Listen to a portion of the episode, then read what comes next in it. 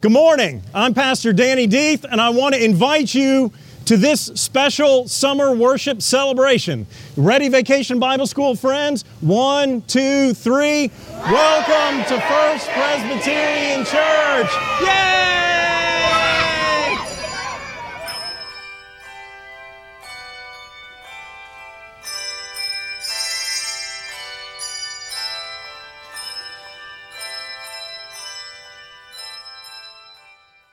Our first scripture reading is from 1 Timothy chapter 1 verses 12 through 17. I am grateful to Christ Jesus our Lord who has strengthened me because he judged me faithful and appointed me to his service even though I was formerly a blasphemer, a persecutor and a man of violence. But I received mercy because I had acted ignorantly in unbelief. And the grace of our Lord overflowed for me with the faith and love that are in Christ Jesus. The saying too sure and worthy of full acceptance that Christ Jesus came into the world to save sinners, of whom I am the foremost. But for that very reason I have received mercy so that in me, as the foremost, Jesus Christ might display the utmost patience, making me an example to those who would come to believe in him for eternal life. To the King of all ages, immortal, invisible, the only God, be honor and glory forever and ever. Amen. This is the word of the Lord. Thanks be to God. Our second lesson, we are reading Luke 15, verses 1 through 10. This is the lost chapter. We have coins, we have sheep, and we have the prodigal son. We are dealing with the sheep and the coin today. Prodigal son, they do later on. So here is our focus. So I challenge you to listen again with fresh ears, stories we think we know well. Luke 15, 1 through 10. Now, all of the tax collectors and sinners were coming near to listen to him. And the Pharisees and the scribes were grumbling and saying, This fellow welcomes sinners and eats with them. So Jesus told them this parable Which of you, having a hundred sheep and losing one of them, does not leave the 99 in the wilderness and go after the one that is lost until he finds it? When he has found it, he lays it on his shoulders and rejoices. And when he comes home, he calls together his friends and neighbors, saying to them, Rejoice with me, for I have found my sheep that was lost. Just so I tell you, there will be more joy in heaven over one sinner who repents than over 99 righteous person who need no repentance.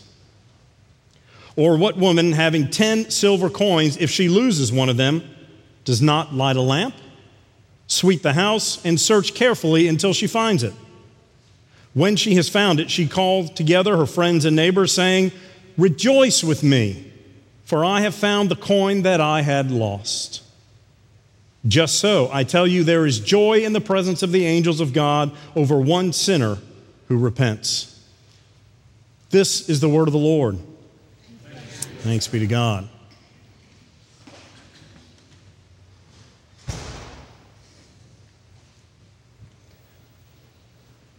So I know some of y'all are travelers. At one point or another, most of us have traveled on an airplane and have gone to fun places. How many people have lost luggage on an airplane? Okay, how many people have traveled and never lost luggage on an airplane? Oh, a couple, a couple. We need to get y'all out more. So I, it's, it's a question that I stumbled on this story, what happens to all that luggage that isn't claimed or reconnected with its owner? Well, I know you were asking this in your mind as well. I have an answer for you today.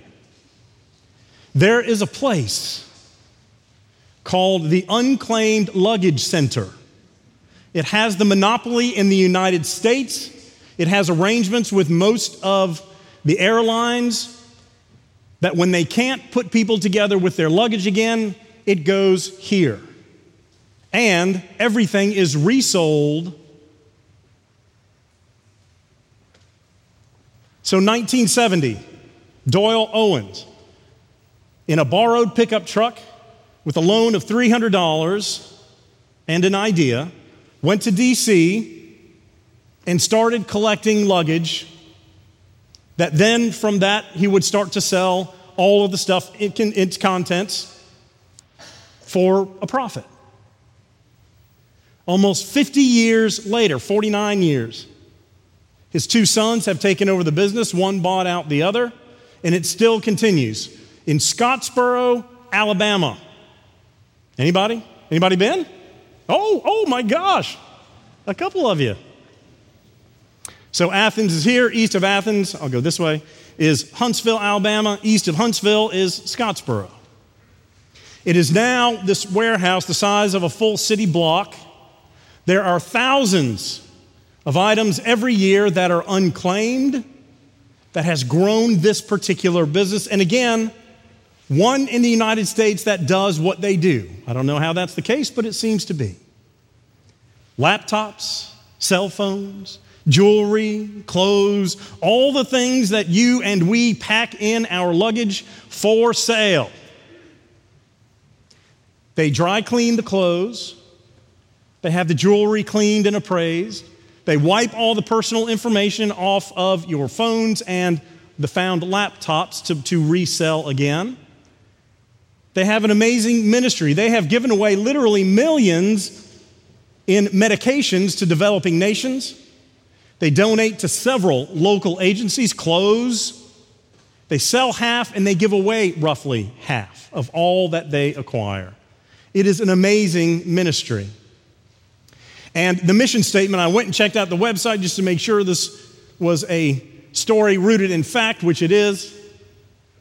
Said the mission of the Unclaimed Baggage Center is to reclaim for good what was once unclaimed, to reclaim for good what was once unclaimed. That's not a bad mission statement. And when we think about our passages today, when we're talking about sheep and coins, and again, as I mentioned, this is the lost and found chapter. Three stories comprise all of Luke 15 sheep, coins, and the prodigal.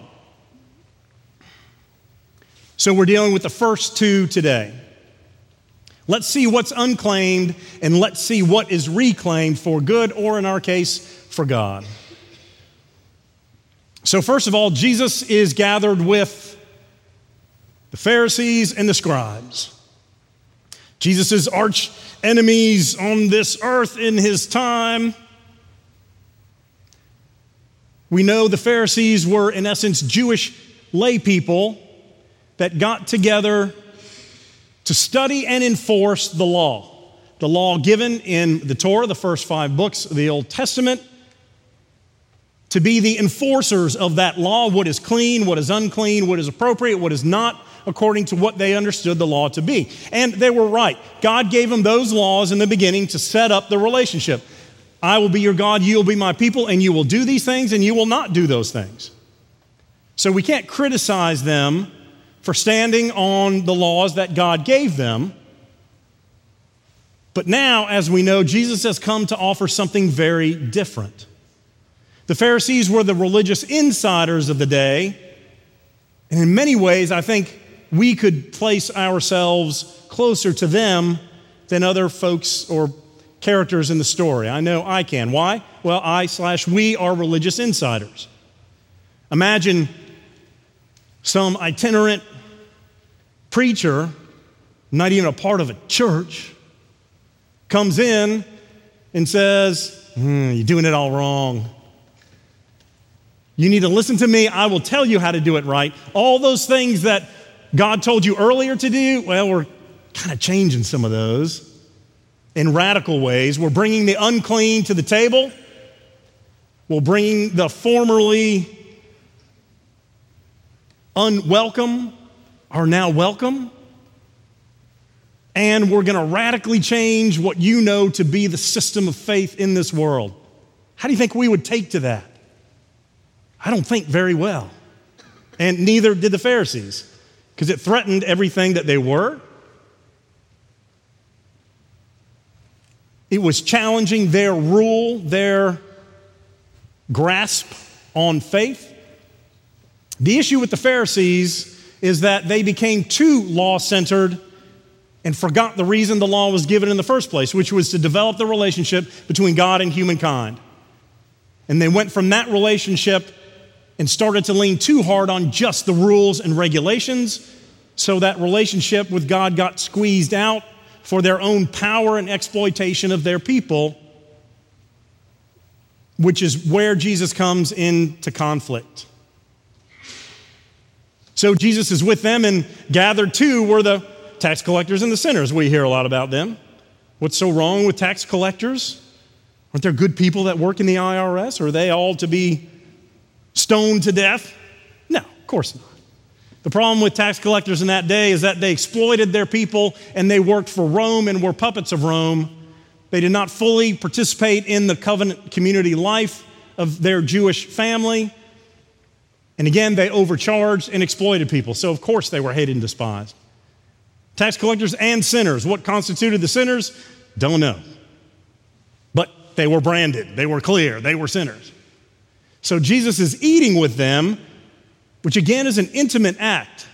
They weren't driving through the drive through at fast food. When they ate, Jesus sat and literally broke bread, and they spoke, and they spent time with each other. They reclined and took their time through their meals. And so it wasn't even just a quick nod, we'll sit down, choke something down, nice to meet you, and move on.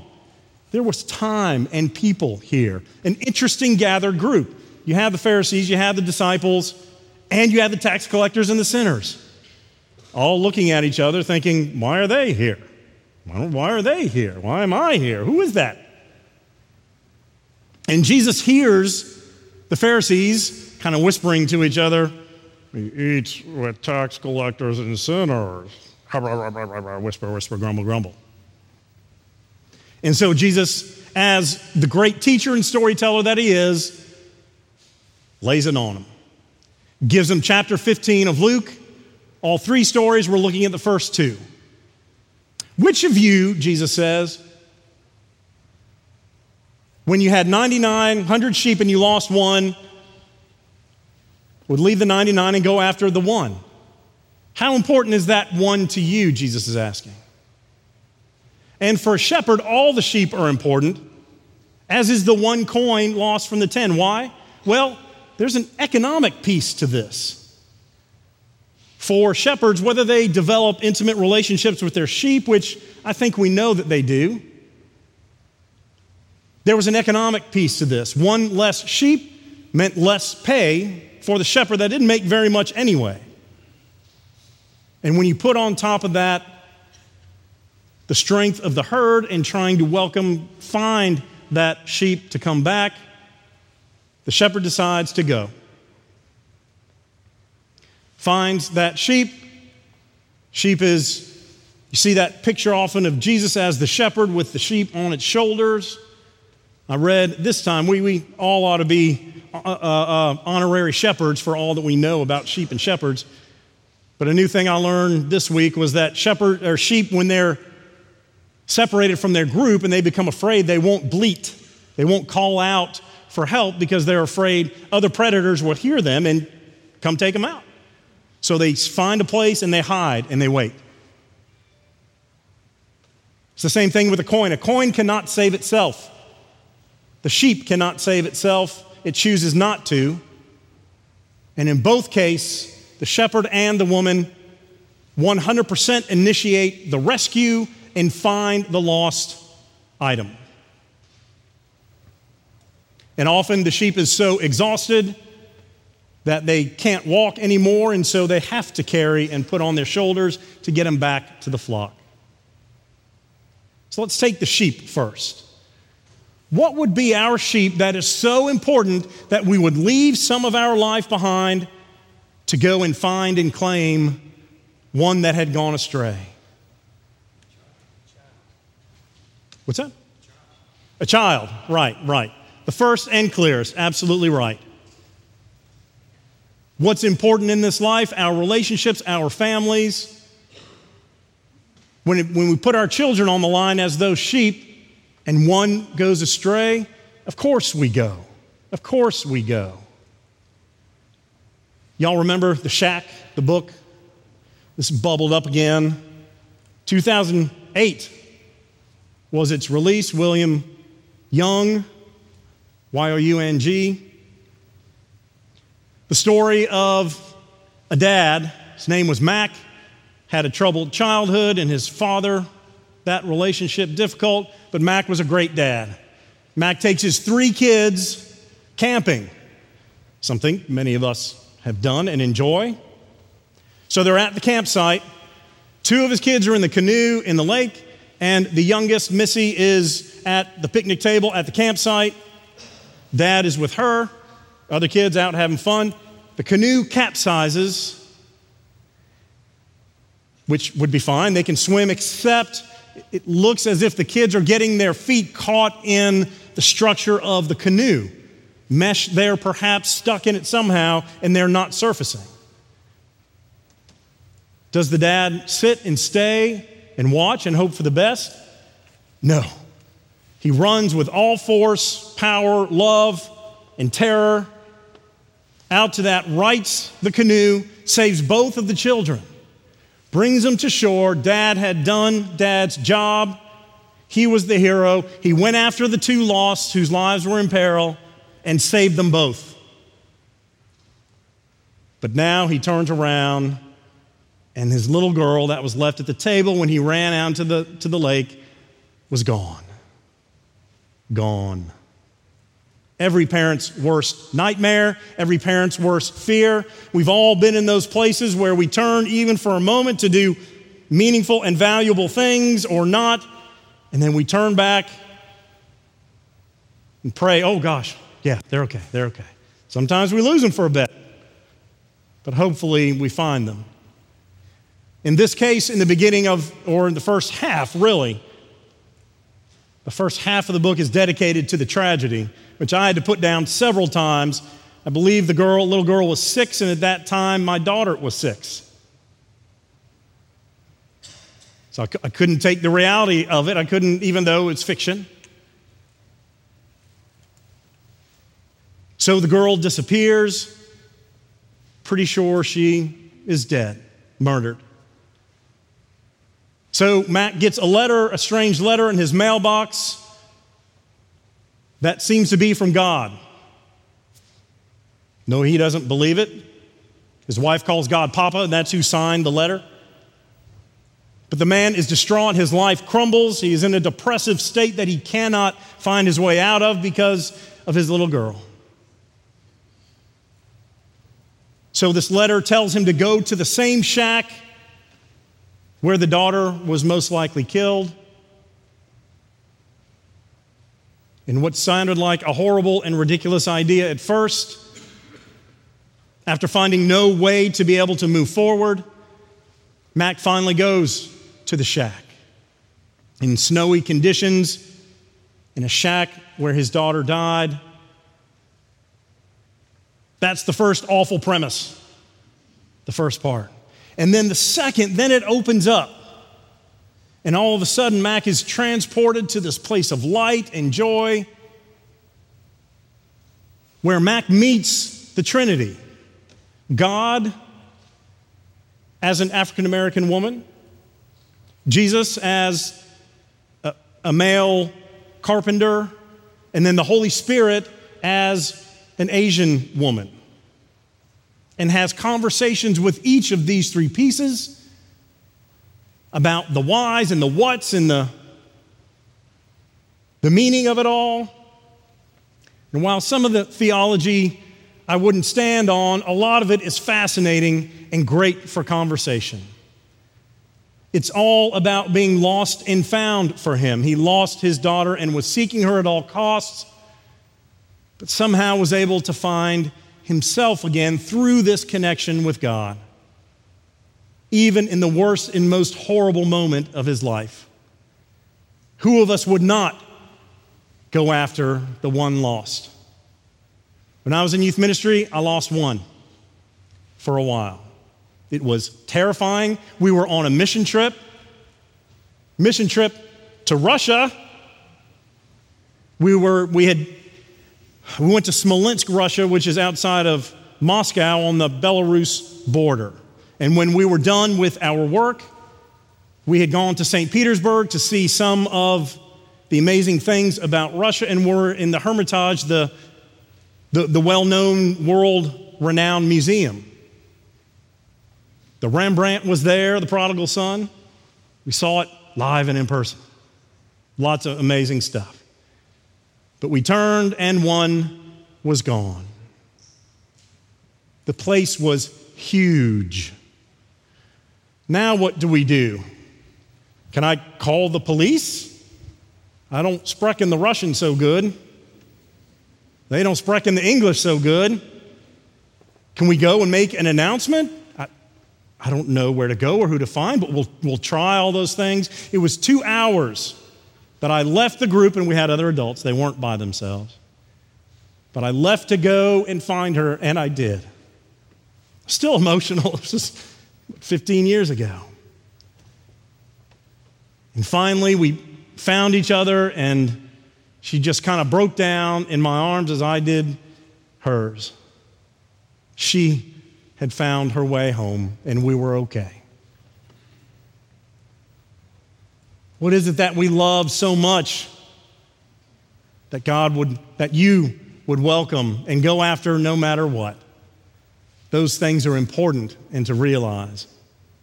The coin, in the same vein, this woman wasn't worshiping money. She didn't sit up every night like Smeagol or Gollum from Lord of the Rings with her precious coin. Precious, my precious. This was most likely someone taking care of their family, and if that coin was gone, it meant people weren't being fed or clothed or housed, or there would be negative impact on her family. And in each case, in each case, they find it and they do what? They rejoice. They're called to bring other friends and community together. Come, join me. I have lost something and now I have found it. Let's rejoice together. Joy or avert, joy or rejoice are mentioned five times in these 10 verses. Five times that Jesus says directly rejoice, rejoice, joy, joy, rejoice. So, the first thing I want you to know is that in this lost and found, yes, it says what you think it says, but I want you to know that we are a found people. We are a found people. From the moment that God created you, from the moment you came into existence into this world, you have not been lost, not for one second. Because it is God the Creator who made you, who made me. We may feel like we are lost at times, absolutely. There may be those who have never fully embraced God and Christ in the Spirit and may not feel that connected, so all they know is what they know. And it's not the feeling of being one with Christ. But through God's eyes, we are always found because we are never alone. And you mean that much to God that you are never, ever lost. You may be physically lost. You may be experiencing some horrible break or darkness in your life, a tragedy, a loss, grieving loss. That is real and that is strong. But the joy that Christ reminds us isn't necessarily happy, happy. It's the joy that even in those moments where we perceive that we are lost, we are not, that Christ is with us, and that we are a found people. And God is seeking to bring us back every second of every day. So, one, know that you are special and beautiful in God's eyes, and you are found no matter what you think or believe. You just need to accept the grace that you are being offered. And second, an interesting piece of this I'm not sure the lost and found are necessarily all for those who don't believe. Who's God talking to? Who is Christ telling the story to? The Pharisees and the scribes. They're the insiders. They're the ones who go to temple. They're the ones more like us. They know how to be faithful and they're doing it, they're living it. And Christ is reminding them that just because they are insiders, just because they go to temple, just because they say they are faithful, it doesn't mean that they don't need to repent and come home. As a matter of fact, Jesus is lifting out pretty clearly reasons why they need to. And we need to pay attention to that as well. What does lost look like? Debbie asked. Well, she said they all look like her exactly, but I think it looks like us. Looks like us. I had someone call the church this week and ask for a few nights at a hotel, which we do every once in a while when we can. So I went to a hotel I hadn't been to in town, and it maybe has been the worst, maybe was the worst of those that I have been to. And I don't do grungy hotels well, I'm just telling you. I'm not a germaphobe, but I don't do grungy hotels. And this was King Grunge. You could tell just driving up, I didn't even go into the rooms.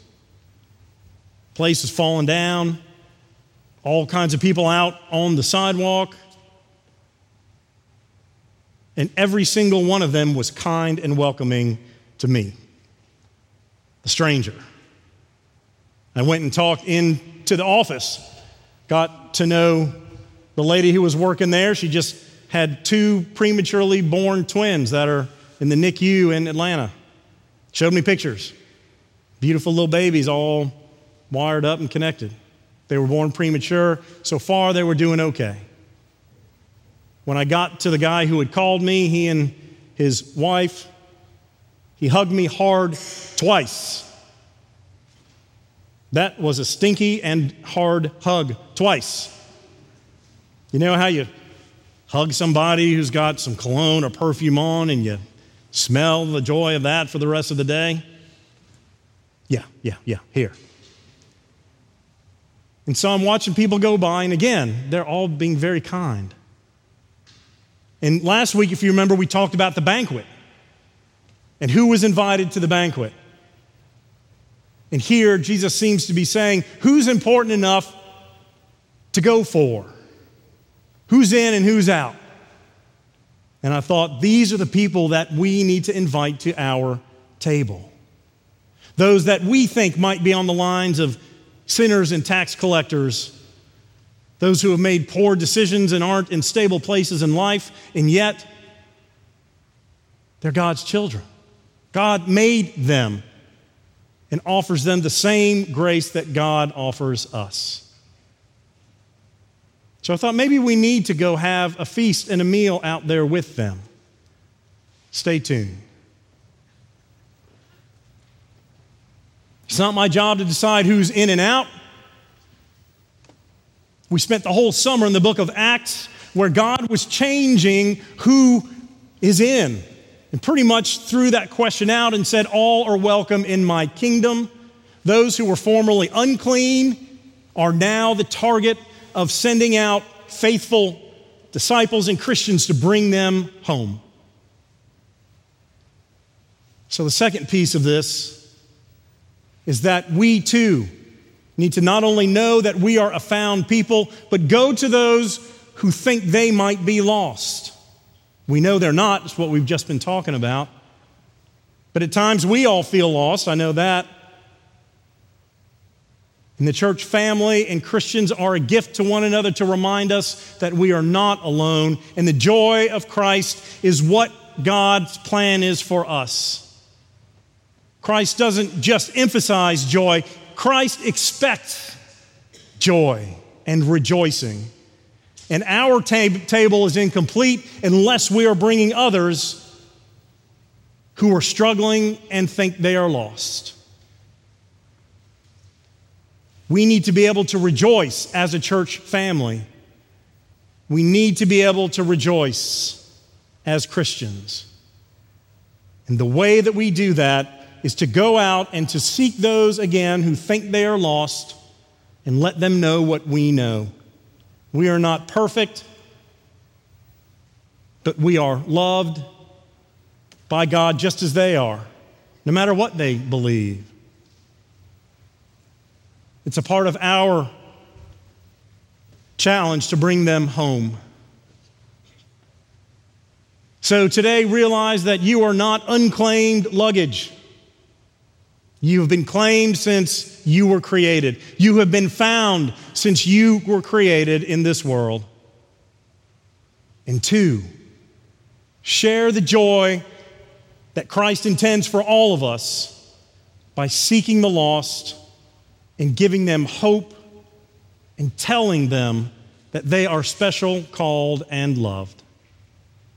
Let's go and let's go together, for our celebration awaits. Hallelujah. Amen.